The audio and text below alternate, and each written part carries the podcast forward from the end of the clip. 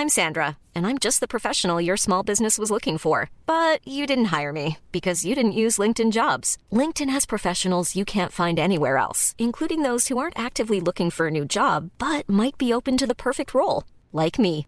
In a given month, over 70% of LinkedIn users don't visit other leading job sites. So if you're not looking on LinkedIn, you'll miss out on great candidates like Sandra. Start hiring professionals like a professional. Post your free job on linkedin.com/people today.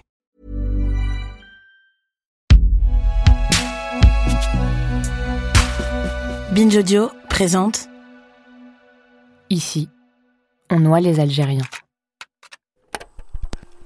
Les archives oubliées du 17 octobre 1961. Épisode 2. La majeure partie du Conseil des ministres de ce matin a été consacrée à la manifestation musulmane d'hier soir qui a causé une vive émotion dans tous les milieux. À l'Élysée, le ministre de l'Intérieur, M. Frey, a donc fait un exposé détaillé sur ces événements, Jean Lanzy. Pour les problèmes les plus urgents, a pris plusieurs décisions, telles que de renforcer les forces de sécurité à Paris et de renvoyer en Algérie de nombreux manifestants musulmans arrêtés hier. Affaire politique donc, à l'heure où je vous parle, des mesures exceptionnelles de police sont prises dans la région parisienne pour éviter des incidents tels que ceux d'hier soir. Je me trouve avec la voiture émetteur RTF dans une des cours intérieures de la gare du Nord où progressivement d'importantes forces de police prennent place. Il y a également d'assez importantes forces de gendarmerie qui sont descendues de car ici il y a quelques instants. Cependant, tout est extrêmement calme et surtout, il n'y a aucun musulman en vue.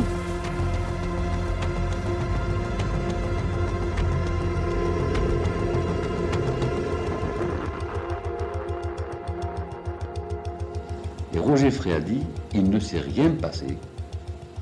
Je donne ma parole, il ne s'est rien passé à Paris hier et avant-hier. On ne saura jamais exactement combien il y a eu de morts. La répression policière sera sanglante. Bilan officiel, deux morts, 64 blessés et des milliers d'interpellations. Une répression qui avait fait des dizaines de morts, mais seulement trois officiellement. 7 morts. Bilan officiel, 3 morts. 200 d'après le FLN. Dans l'assassinat des 200 à 300 Algériens. C'était soldé par la mort de 200 personnes. Jean-Luc Elodie affirme que plus de 200 personnes ont été tuées ce jour-là. Il y aurait eu près de 300 morts. Un rapport commandé l'année dernière par Jean-Pierre Chevènement en recense 32. Mais beaucoup d'archives se sont volatilisées.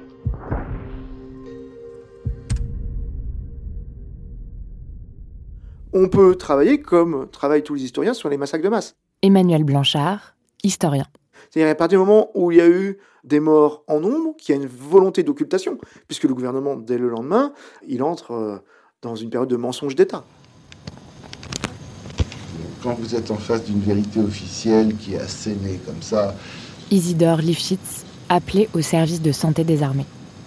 que vous avez euh, le préfet de police euh, qui fait des déclarations extraordinairement lénifiantes, que vous avez le ministre de l'Intérieur, monsieur très respectable, monsieur Frey, qui vient dire qu'en réalité, il ne faut pas gonfler euh, l'affaire, que ça s'est passé avec un minimum de dégâts. Bon, évidemment, euh, moi, petit militaire de, de, de, de, Katsu, là, je n'avais pas grand crédit. Le discours officiel, qui va être tenu avant, mais surtout après le 17 octobre, c'est de dire, mais non, ce ne sont pas des victimes des violences policières, ce sont des victimes des combats fratricides entre Algériens. Et cette réalité, il ne faut pas l'occulter. Sauf que à cette période-là, il y a plus de morts qu'à d'autres périodes, alors qu'il ne- rien n'indique qu'il y ait plus de combats fratricides. La seule explication plausible, c'est celle qui est soulevée à l'intérieur même de l'institution policière. Notamment, on le voit dans les archives de police, des archives des syndicats de police, un certain nombre de syndicalistes s'interrogent et disent on n'aurait pas des collègues qui font partie de commandos en ce moment? Des commandos qui agissent en service et surtout hors service, dans des équipes qui ne sont pas forcément que des équipes de policiers, et euh, qui, en se disant contre-terroristes, s'attaquent à ceux qu'ils euh, pensent comme symboliquement faisant partie de euh, la mouvance euh, FLN, euh, ou tout simplement euh, algérienne. Voilà. Donc, j'aurais voulu ton témoignage sur euh, ce que tu as pu voir et ce que tu as pu apprendre concernant les événements d'octobre 1961 et ce qui s'est produit durant cette période-là. Alors, on a envoyé les gars en intervention en disant voilà, ce soir, il faut bouffer du bouillon. Paul Rousseau, syndicaliste policier. Toi, tu l'as entendu. Faut bouffer du raton. ça. Faut bouffer du raton, faut bouffer du bouillon. Qui, qui disait ça? Alors, dans, dans- dans le- les gars, dans le personnel, euh, les, gars de la base, hein, Hmm. les gars de la base, puis quelques gradés aussi, mais brigadiers, quoi. Hein, et notamment comme ils se sont incorporés à nous. Euh, quant aux officiers, euh, ils donnaient pas l'ordre précis. Et, et les gars s'excitaient en- entre eux, quoi. Alors, dans un coin, tu- quand tu es là, toi, tu veux pas le faire, bah, tu es comme un con. euh, et si je leur avais dit je suis pas d'accord, ils m'auraient cassé la gueule. Mais je pouvais pas parler. Je pouvais pas parler. Alors, reprécise pourquoi tu ne pouvais pas parler. Parce que- Excuse-moi. hein, Mais, mais excuse-moi, t'as je te- t'as raison, raison, mais bien sûr, bien sûr. Mais, au contraire. Mais je ne pouvais pas parler parce que, euh, vis-à-vis de mes collègues, parce que d'abord j'étais menacé de mort par. euh, j'ai été menacé de mort par l'OS. Je- J'essayais de convaincre. Bon, j'avais pas mal de camarades autour de moi qui me comprenaient bien, qui étaient d'accord avec moi, mais qui étaient comme moi impuissants devant des actions de certains réactionnaires de la police. Et qui n'étaient pas majoritaires, mais qui, des minoritaires agissant à l'époque. hein. L'hypothèse est soulevée par tout un ensemble de personnes que des policiers en service ou hors service, et pas eux seuls, des services de renseignement, des Algériens qui ont été retournés par les services de renseignement. Et donc ces commandos, euh, c'est une hypothèse qui est soulevée dès avant le 17 octobre. C'est une hypothèse très forte et qui a la force de la crédibilité, même si il n'a jamais pu être possible de le démontrer, puisque les enquêtes qui sont ouvertes vont délibérément ne pas suivre cette piste. Et alors que l'OS commet des attentats tous les jours à Paris, la piste OS n'est jamais suivie alors qu'elle est soulevée par la presse, par des, par des, par des tas de personnes. Euh, or, cette piste n'est jamais suivie euh, de façon délibérée. Dès lors que on commençait à discuter de négociations avec le FLN, etc., Ali Haroun, responsable politique de la Fédération de France du FLN. Il est très très vraisemblable que dans l'entourage du gouvernement gaulliste de l'époque, des gens qui ne voulaient pas de cette négociation ont dû pousser à la roue pour arriver à, la rupture totale. C'est très, très vraisemblable.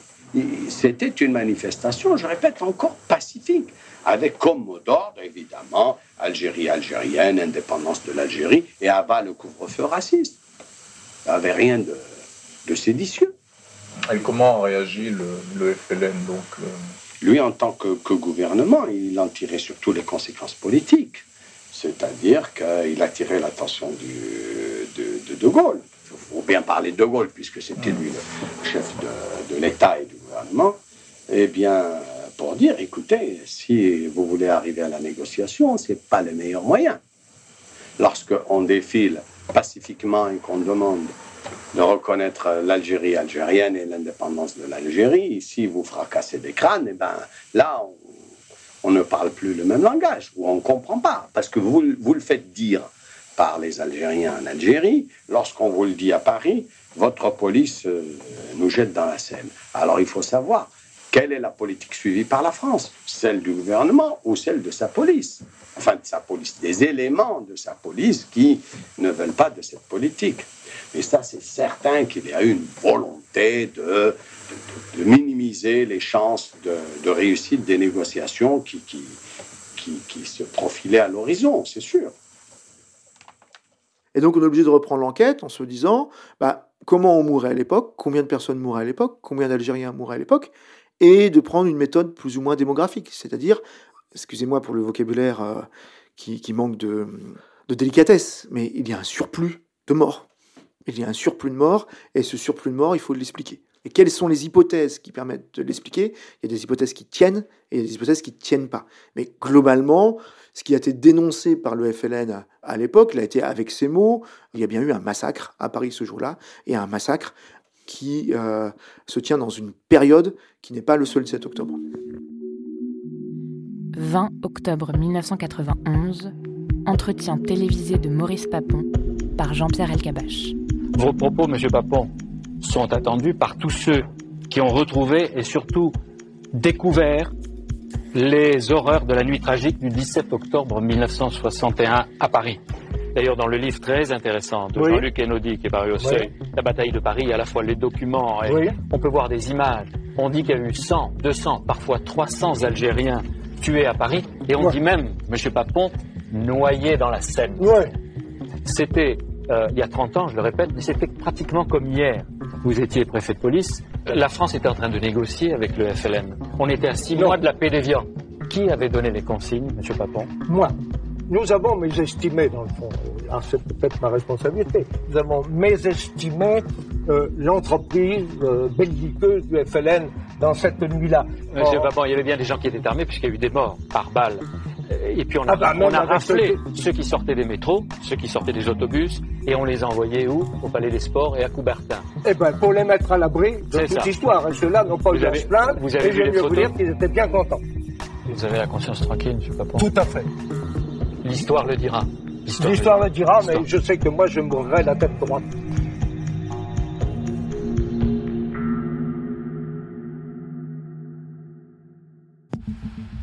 Journaux télévisés, 1997.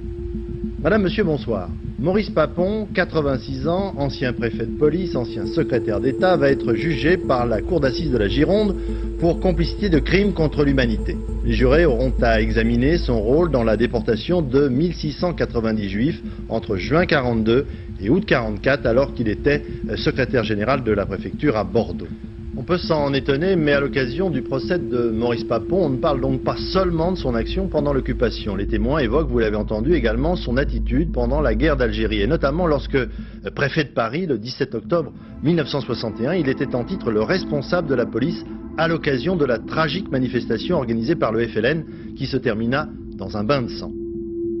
Le procès de Maurice Papon à Bordeaux, l'ancien préfet de police de Paris, est confronté aujourd'hui aux historiens de la guerre d'Algérie pour évoquer la sanglante répression de la manifestation des Algériens du 17 octobre 1961.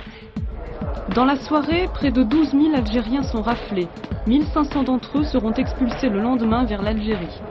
Dans la Seine, on repêchera des cadavres longtemps après. Il y aurait eu près de 300 morts. Maurice Papon est préfet de police et clame Pour un coup porté, nous en rendrons 10. Maurice Papon a toujours nié toute responsabilité dans ces affaires. Il a même mis en avant des actes de résistance.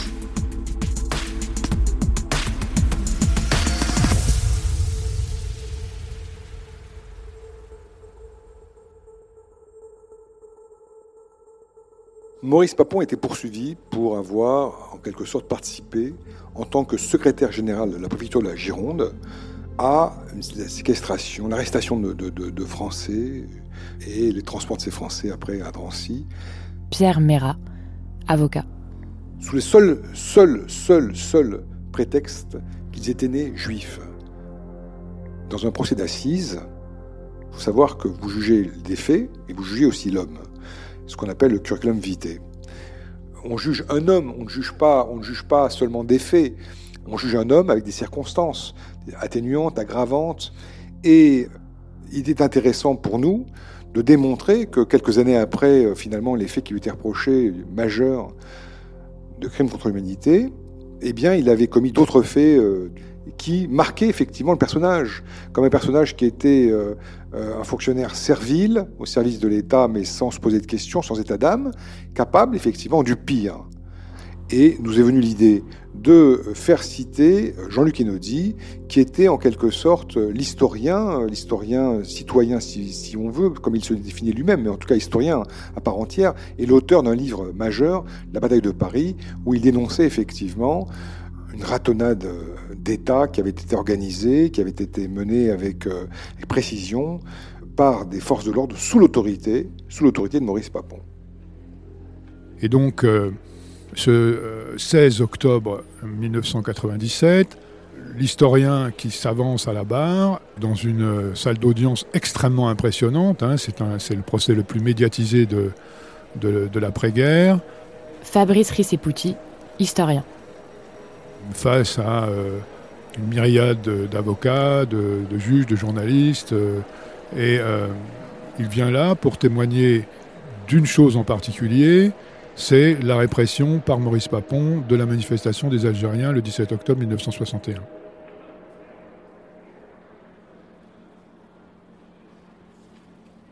Dès l'après-midi, des rafles commencent. À Paris, aux portes de Paris, en banlieue. Rafle au faciès. Une manifestation va avoir lieu. Cette manifestation d'Algériens, hommes, femmes, enfants, va avoir lieu de la place de la République jusqu'à l'opéra. Arrivée à l'opéra, elle se heurte, elle se heurte, elle rencontre un barrage de police et elle fait demi-tour pour remonter vers la République, suivie par des véhicules de police. Arrivée à la hauteur du cinéma Rex, ces véhicules de police dépassent le cortège. Des policiers descendent et ouvrent le feu. Là, des Algériens sont tués par balles. Au pont de Neuilly, la police ouvre également le feu. Des gens sont tués et blessés là-bas. Et puis, on voit des policiers jeter à la Seine, du haut d'un certain nombre de ponts, des personnes raflées. Il y a des témoins. Ce sont des policiers qu'ils ont vus. Pas des Algériens jetant d'autres Algériens. Non, ce sont des policiers qu'ils ont vus. Dans la nuit du 17 octobre, la préfecture de police publie un communiqué disant que les Algériens ont ouvert le feu sur les forces de maintien de l'ordre qui ont été contraintes de répondre et qu'il y a eu deux morts parmi les manifestants. Finalement, le bilan officiel sera de trois morts. Cette version de la préfecture de police de M. Papon est totalement mensongère. Totalement. Il n'y a eu aucun policier blessé par balle le 17 octobre 1961. Alors que dans le même temps, il y avait des scènes de violence épouvantables. Des milliers de personnes raflées, plus de 6000 personnes au Palais des Sports. En réalité, ce 17 octobre, il y a eu une chasse à l'homme dans les rues de Paris et de la banlieue parisienne. Une chasse à l'homme sous la direction du préfet de police. Et une chasse à l'homme définie en fonction de son apparence physique, en fonction de son faciès. Ce qui fit dire à Eugène Claudius Petit quelques jours plus tard à l'Assemblée nationale Heureux les Kabyles blonds aux yeux bleus.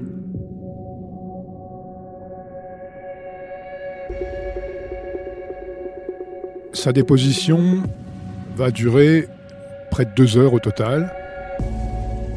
La défense de Papon est prise de court euh, et le hasard extraordinaire du déroulement de ce procès fait que la déposition des nodus a lieu le 16 octobre. Hein. et le lendemain, c'est naturellement l'anniversaire du 17 octobre 1961.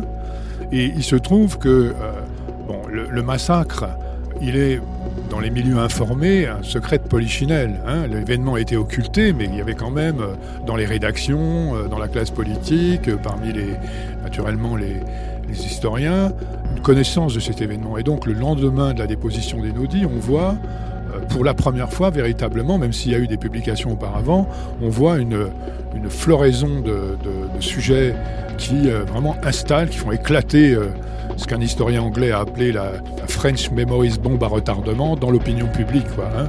Et c'est vraiment à ce moment-là qu'il y a un effet de savoir, de connaissance dans le grand public français qui se produit grâce à cette déposition.